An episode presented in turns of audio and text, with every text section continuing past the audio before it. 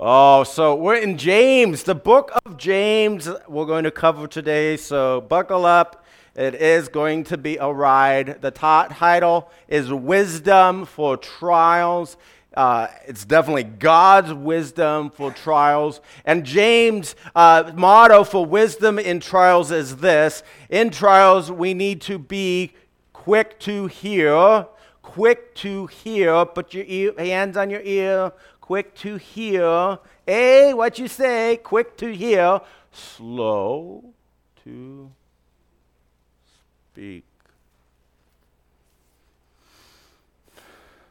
Slow to anger. We have a challenging message today because many of these things are very hard to do in the midst of trial. In fact, oftentimes I'm slow to hear, fast to speak, and very fast to be angry in my trial. And all of us are in trial because we all live in a suffering, broken world. So all of us have trial. In this world, you have troubles, trials, but take heart, I, Jesus, have overcome the world meaning that He is the gatekeeper to the trials that come to us, and He chooses and uses those trials to form us and shape us and train us for His all good and His glory. And our culture and our minds say, I do not want a trial, I want smooth sailing. I want everything to go perfectly. And, and when we don't go perfectly, we speak quickly and say, Why? Sorry, I just probably blew out the internet feed. Why?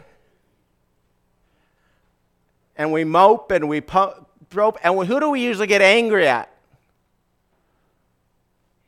It's amazing we get angry at God, the one who's making the trial work for good So be quick to hear, ears. If you're a kid or an adult, you should grab your ear. If you have a hearing aid, maybe not. But if you're quick to hear, slow to speak, slow to speak, slow to anger. All right, let's get into the text here. Turn with me to James chapter 1, verse 2. James is written to Christians all across uh, the known world of the time, uh, specifically Jewish Christians, but it is just as much relevant for us today. And he starts with a very profound, very hard statement. Count it all joy, my brothers, when you meet trials of various kinds for you know the testing of your faith produces steadfastness. And let steadfastness have its full effect, that you may be perfect, or that you may be mature, complete, lacking in nothing. Verse 12 says, Blessed is the man who remains steadfast under trial, for when he has stood the test, he will receive the crown of life which God has promised to those who love him. What? oh man, you got you, you're telling me I gotta count it all joy? Most of my time I spend it not counting it joy, but just being bitter. Just complaining. Do you know there is a healthy way to process those emotions? It's called lament. Lament is, is talking to God about the problem. But, but the problem is, is oftentimes we talk to God about the problem, but it's in a way of just blaming Him. And really, what we should do is we should express those emotions and those things that are going on. And then, what we have to do, this is the hard part, is we make actions of trust and release. We declare the truth of what God is doing in this. that He's working this trial for my good, that this is forming me, training me, building me up in the Lord. Even in this evil, what Satan means for evil, what the enemy means for evil, God is using for what, church? For good. And so I need to count it all joy that this is for my good. And yet, oftentimes, I do not count it all joy. I don't lament, I complain. I don't turn to God and express my feelings, declare His truth, and then trust Him. I just complain and I blame. And oftentimes I blame the very hand that is feeding me, that is sustaining me, that is saving me. And that's just the way the enemy wants it. He wants to drive a wedge between you and your Savior and he wants to immobilize you in your faith. But that is not who you are. And he does not have the power to do that only when we give it to him. And so, my encouragement to you today is to count it all joy in your trials by being quick to hear, slow to speak, and slow to anger. quick to hear, slow to speak, slow to anger. This is how we count it all joy. If we do not do these things, it'll be hard to be joyful. It'll be hard to keep perspective.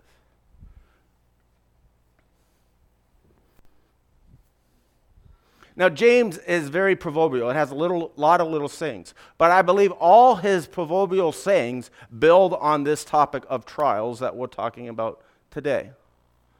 So, what do we do? How do we do this in our trials? How do we have joy in our trials? We're quick to, slow to, and slow to anger. This is how we have joy in all trials. Verse 19 of 1, chapter 1 says, Know this, my beloved brothers. Let every one person be quick to, slow to, and slow to. For the anger of man does not produce the righteousness of God.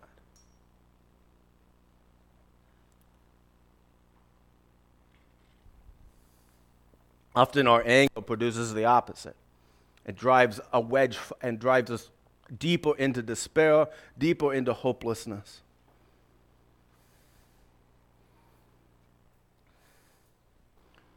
So in trials, we need to be quick to quick to hear God, then obey. It's not just about hearing, it's about obeying what God says. Secondly, we need to be slow to speak our minds.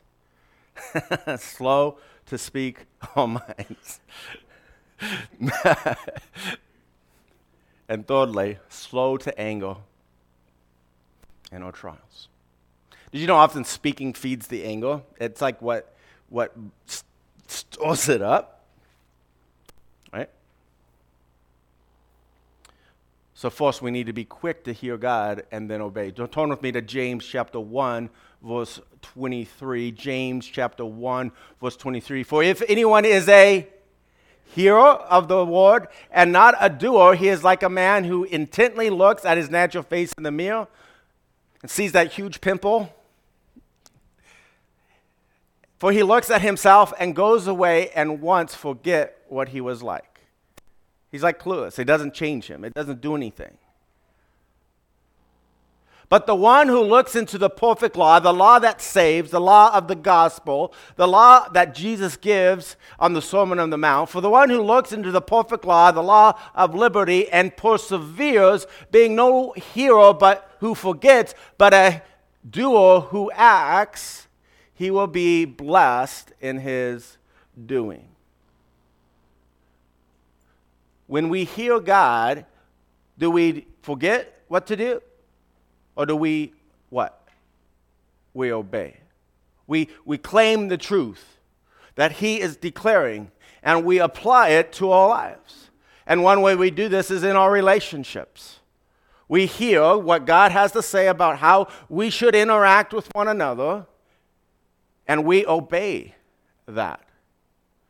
when we hear God, then we obey in all relationships. They're having trouble in their relationships of prejudice and partiality. James 2 8 through 9 says, If you really fulfill the royal law, that law of the gospel, saving you, redeeming you, according to the scripture, you shall love your neighbor as yourself. You're doing well. But if you show prejudice and partiality, you are committing sin and are convicted by the law as transgression. We're all, as all human beings, as one race, and we're all on the same field, all have sinned and fallen short of the glory of God. And all of us, though we've sinned and fallen short of the glory of God, are created in the image of God. Black, white, yellow, green, blue, purple, gender dysphoria, whatever it is. All created in the image of God. All sinners. So we should not show partiality to one another. I'm not better than you. You're not better than me. But yet we do this all the time, don't we? We don't love well.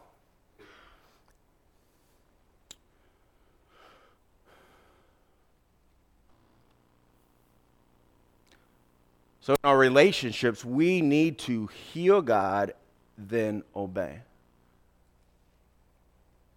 And give people the dignity of being created in the image of God. That means we listen to them. And then we recognize that we're all broken and in need of Jesus. And so we direct everyone to Jesus. All right, we're too quick to hear, we're quick to hear, then obey. Our faith is validated. Our faith, what God is doing, is validated. Listen to this. James 2 15 through 18 says, If a brother or sister is poorly clothed and lacking in daily food, and one of you says, Go in peace, be warmed and filled, without giving them the things they needed for the body, what good is that? Right? Faith works out in our actions. So by also by faith itself, if it does not have works, it is dead. But someone will say, You have faith, I have works. Show me your faith apart from your works, and I will show you my faith by my works.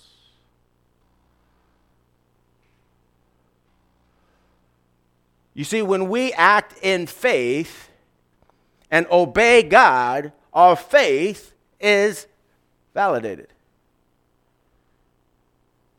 It says, yeah, you have faith. Because look at the fruit that God is producing within your heart and within your soul. And sometimes when we're in the, the world of doubt and in a world of hope, we need to look back and say, Yes, I do have faith, because look at what God did yesterday. Look at what God did last month. Look what God did five years ago. Look what God did. You see?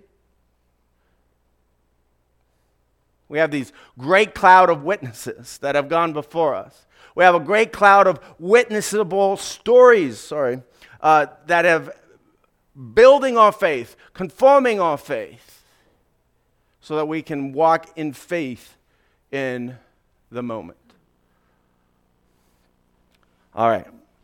So we need to be quick to, and then, well, yeah, we need to be quick to hear, then obey. So we don't want to just be a hero of the war, do we? Who forgets what he's like? Many of you may walk up out of here and forget what you saw today, right?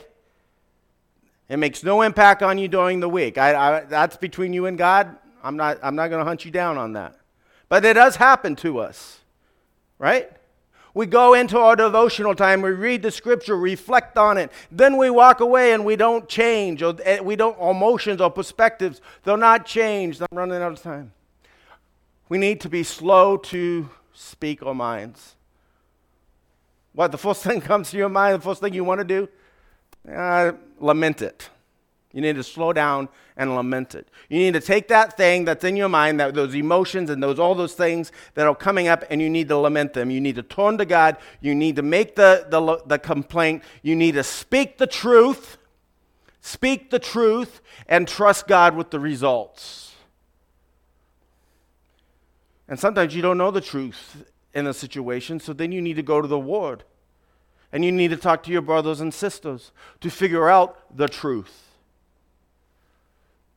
So we need to be slow to speak, all minds in trials. James chapter 3, we're going to read 1 through 10. Says, Not many of you should become teachers. What does a teacher do? Mainly. What do I? I talk. I do a lot of talking. I mean, I do a lot of studying before I talk, so I speak well. But if I'm up here and I say nothing,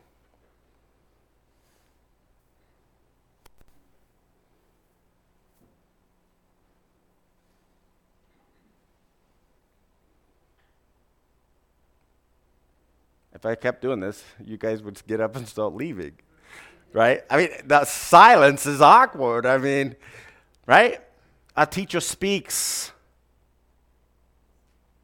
Okay? Not many of you should become teachers, my brothers, for you know that we who teach will be judged with greater strictness. This verse terrifies me. I think God that God's grace is sufficient.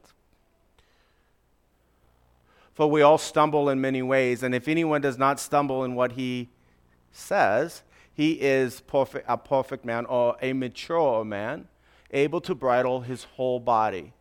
If we put bits in the mouth of horses so they obey us, we guide their whole bodies as well. Look at the ships also as they go, though they are so large and driven by strong winds, they are guided by a very small rudder. Wherever the will of the pilot directs. So also, all right, this is it. So also the, everybody stick out their tongue. Come on. Stick out your tongue. All right. So also, the tongue is a small member, and it boasts of great things. How great a forest is set afire by a blaze, a small fire. Yesterday, it took a little bit of fire to get that started, and then the guys fed it all day, and it like was ablaze. I think they had even a hard time getting close to it. This tongue sets our lives on fire by the things it says and the things it conforms in its speech. It has the ability to bring life and the ability to bring death to the situation. The the tongue is a fire, a world of unrighteousness. The tongue is set among our members, talking about our body, staining the whole body, setting it on fire, uh, the entire course of life, and then set on fire by hell. It's not a good thing. It's not something that in and of ourselves we can do anything about. For every kind of beast and bird and reptile and sea creature can be tamed and has been tamed by mankind but no human being can tame the tongue. Last night I sit, was seeing if anybody could stick out their tongue and touch their nose. Nobody, nobody could. The only way I can stick out my tongue and touch my nose is like this. I pulled it off. See? Some of us have really long tongues that can touch our nose, but maybe you're not going to demonstrate that. The tongue is untamable. No human can tame the tongue. So, who can tame the tongue? It's a restless evil full of deadly poison. With it we bless our Lord and Father, and with it we curse the people who were made in the likeness of God. From the same mouth comes blessings and cursings. My brothers, these things ought not be so. How do we stop this? How do we become slow to speak?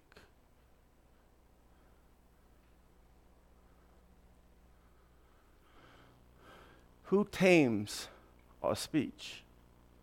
Says no human. That means that's not me. Who tames our speech? Who changes the, the, the, the attributes of the tongue? Turn with me to James 3 13. who is wise and understanding among you? By his good conduct, let him show his works in the meekness of wisdom. But if you have bitter jealousy and selfish ambition in your heart, do not speak. You see that? Boasting. How do I boast? With my mouth. Do not speak. And be false to the truth. This is not the wisdom that comes from above, but it is an earthly, unspiritual, demonic.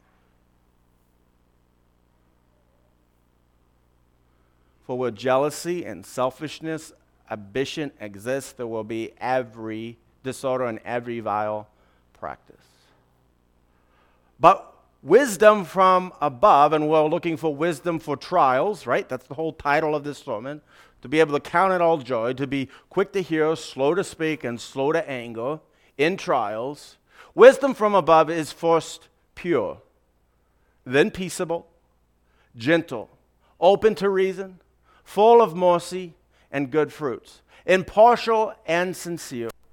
And the harvest of righteousness is sown in peace by those who make peace.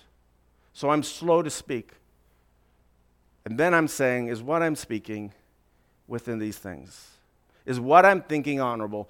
What I'm thinking pure? Is what I'm thinking and, and going to say for the building up of the body of Christ? Is it for the building up of my own soul? Or is it going to buy into the lie that the enemy is selling me, that God is against me? But God is not against you, God is for you.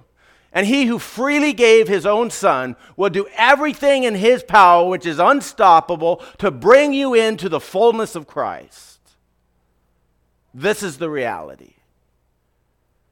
This is the purpose of the trial. And I know some of you have had horrendous things happen to you. And you're challenged in the trust and the love of God because how could a good God let this evil happen to his people? And right now, by the thousands, Christians are being killed and murdered, raped and pillaged. Right now, that is going on. And we have to face that reality that God is using even those evil things for good purposes in their lives. And the very evil things that are either in my past or in my present or will be in my future are being used for good. And I will be tempted to speak the falsehood that they are against me and that God is not for me. And the truth is, is He is for me. He has brought peace between me and God. And He is using this for my good. So we must be slow to speak and to speak the truth. And when we're slow to speak, to speak the truth, then we do not stimulate this anger. It, it, slows down and it, and it directs anger in a more positive way. It directs the anger maybe towards the sin and, and towards the, the immaturity in our lives rather than against God. All right. So we need to be quick to hear, then obey. We need to be slow to speak our minds. We need to be slow to anger. In trials, we need to be slow to anger. And so, oftentimes in our trial, the first thing we begin to blame, the first person who gets the punch from our verbal mind is the one who died for you the one who took that very sin and that very evil that is affecting you and, and pressing in on you and nailed it to the cross. That's who we get angry at. Is that crazy? You know, really, that seems like some type of insanity. But oftentimes you've seen that cat that you caught. There's a wild feral cat, and you're trying to give him food and water. And he's like, right? And you're just trying to feed him, give him a better life. God has caught each one of us, and He's forming us, and He's changing us, and He's shaping us. And we need to be slow to anger in that process. So, how does one be slow to anger? There's three things.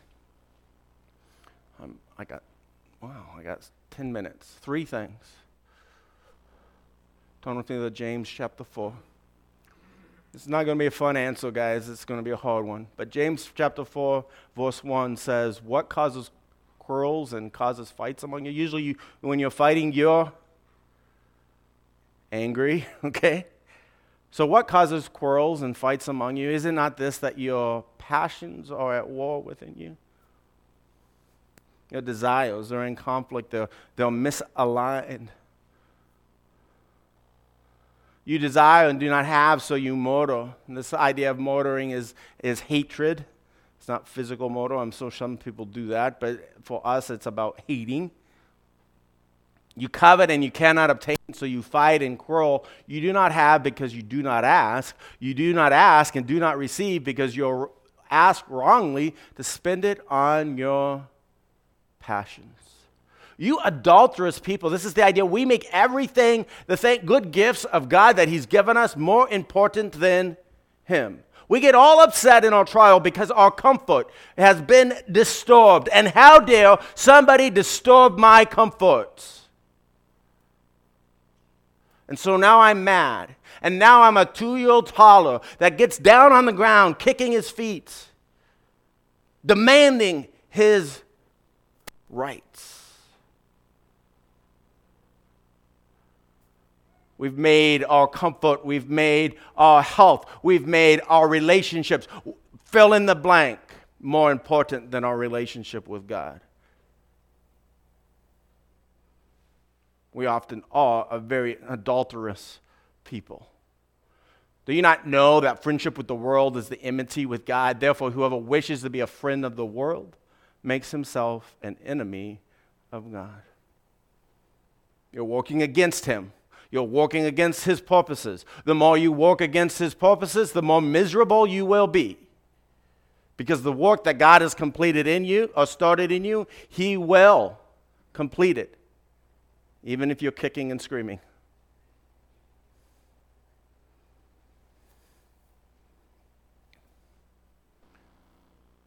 So, first, we recognize our worldly passions.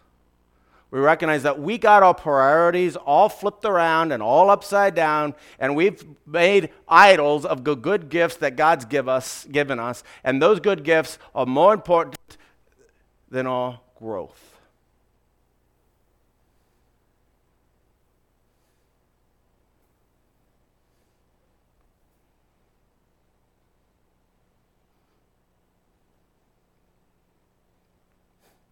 I don't like this message. I really don't. Because I like the things I want. And I want the things I want. But we must recognize our worldly passions. And in recognizing our worldly passions, we must humble ourselves. Turn to James chapter 4, verse 6. It says, But he gives more grace. Oh, he gives what? Grace, church, grace, His favor, His power to enable. He does not give you what you deserve, which is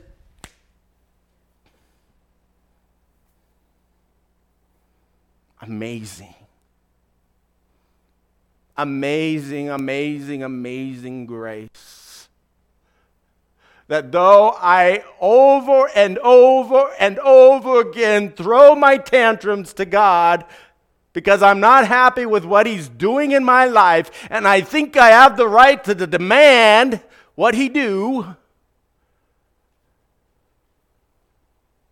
He gives me grace when I humble myself and I turn to him.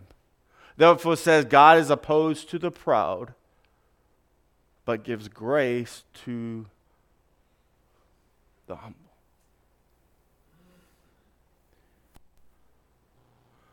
Submit yourselves, therefore, to God. Resist the devil, and he will flee for you, from you. You know, we do a lot of time, I think, time trying to resist the devil. We're resisting, resisting, and then we just like get ran over. And you know why I think that doesn't work most of the time is because we have not done the two first two things. We haven't humbled ourselves. We still want what we want. We want to do what we want to do. We want to have it all way. We want our cake and we want to eat it too. And so, first, we must humble ourselves. Then we must submit to God. We must say, hey, I'm quick to hear and I'm going to obey. And then, when we resist the devil, what's he do? He flees. Now, he might be back tomorrow or within 20 minutes, but we keep repeating this attitude and this place of humble dependence upon the good grace that God has extended to each and every single one of us in the trial that you're sitting in, you're walking in right now, today. Draw near to God, and He will reject you. Is that what it says? Draw near to God, and He will draw near to you. Cleanse your hands, you sinners, and purify your hearts, you double minded. Be wretched and mourn and weep. Let your laughter be torn to mourning and your joy to gloom.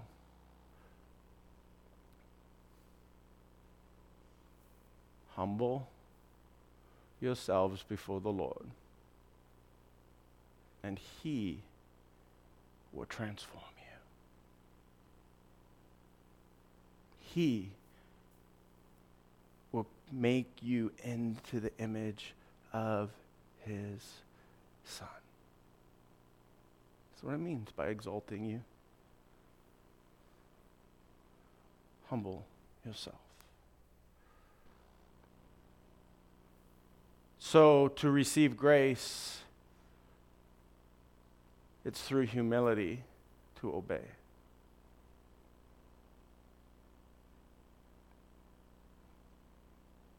Oftentimes, we want grace without the humility. We want to say, I am God and no one else. I do what I want to do. I think what I want to say, do, say what I want to say.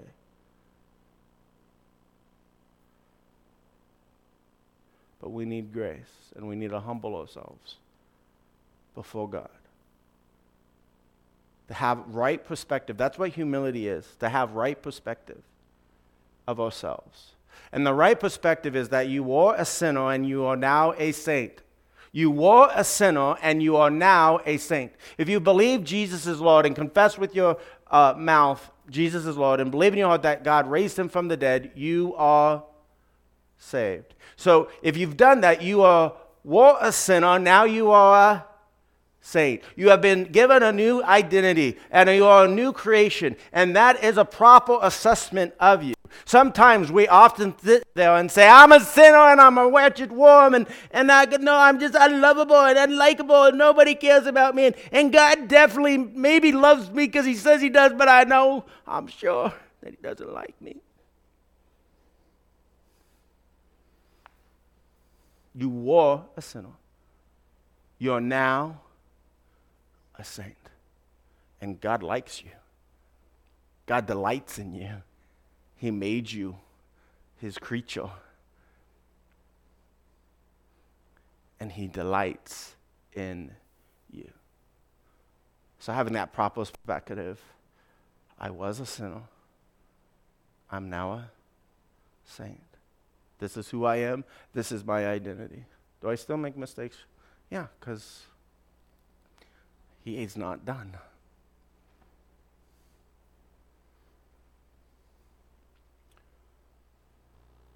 Being slow to anger in trials comes as we recognize our worldly passions in humility and receive the grace to obey. Being slow to anger in trials comes as we recognize our worldly passions in humility and receive grace to obey. See how we've came full circle? The first point is to be quick to hear and then obey. So if you're stuck in the cycle and you're stuck in the anger, this is what you need to do. Recognize that you are pursuing the wrong things and expecting the wrong things of God. Lay those aside, humble yourself, and say, God, I need you. Every hour I need you. Yet not I, but Christ in me.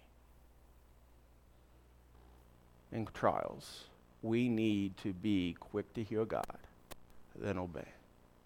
Slow to speak our minds, and slow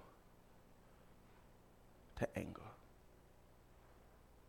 This is the wisdom for trials that James has given us. This is the reality that we need to discipline ourselves by the grace of God to walk in. And then we can count it all joy. Then we can say, Yippee! I'm free.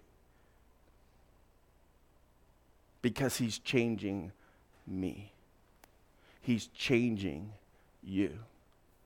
Trust Him in the process. The trial is His training for you.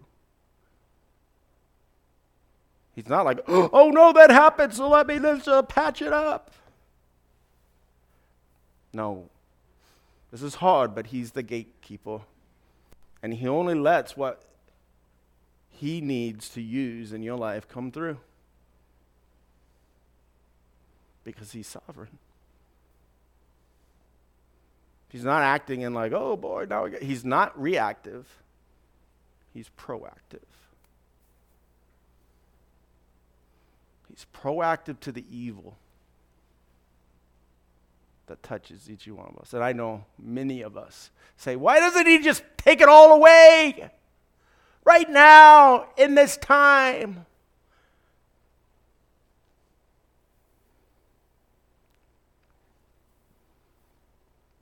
And he does it Because he looks around and he sees souls that he wants to save.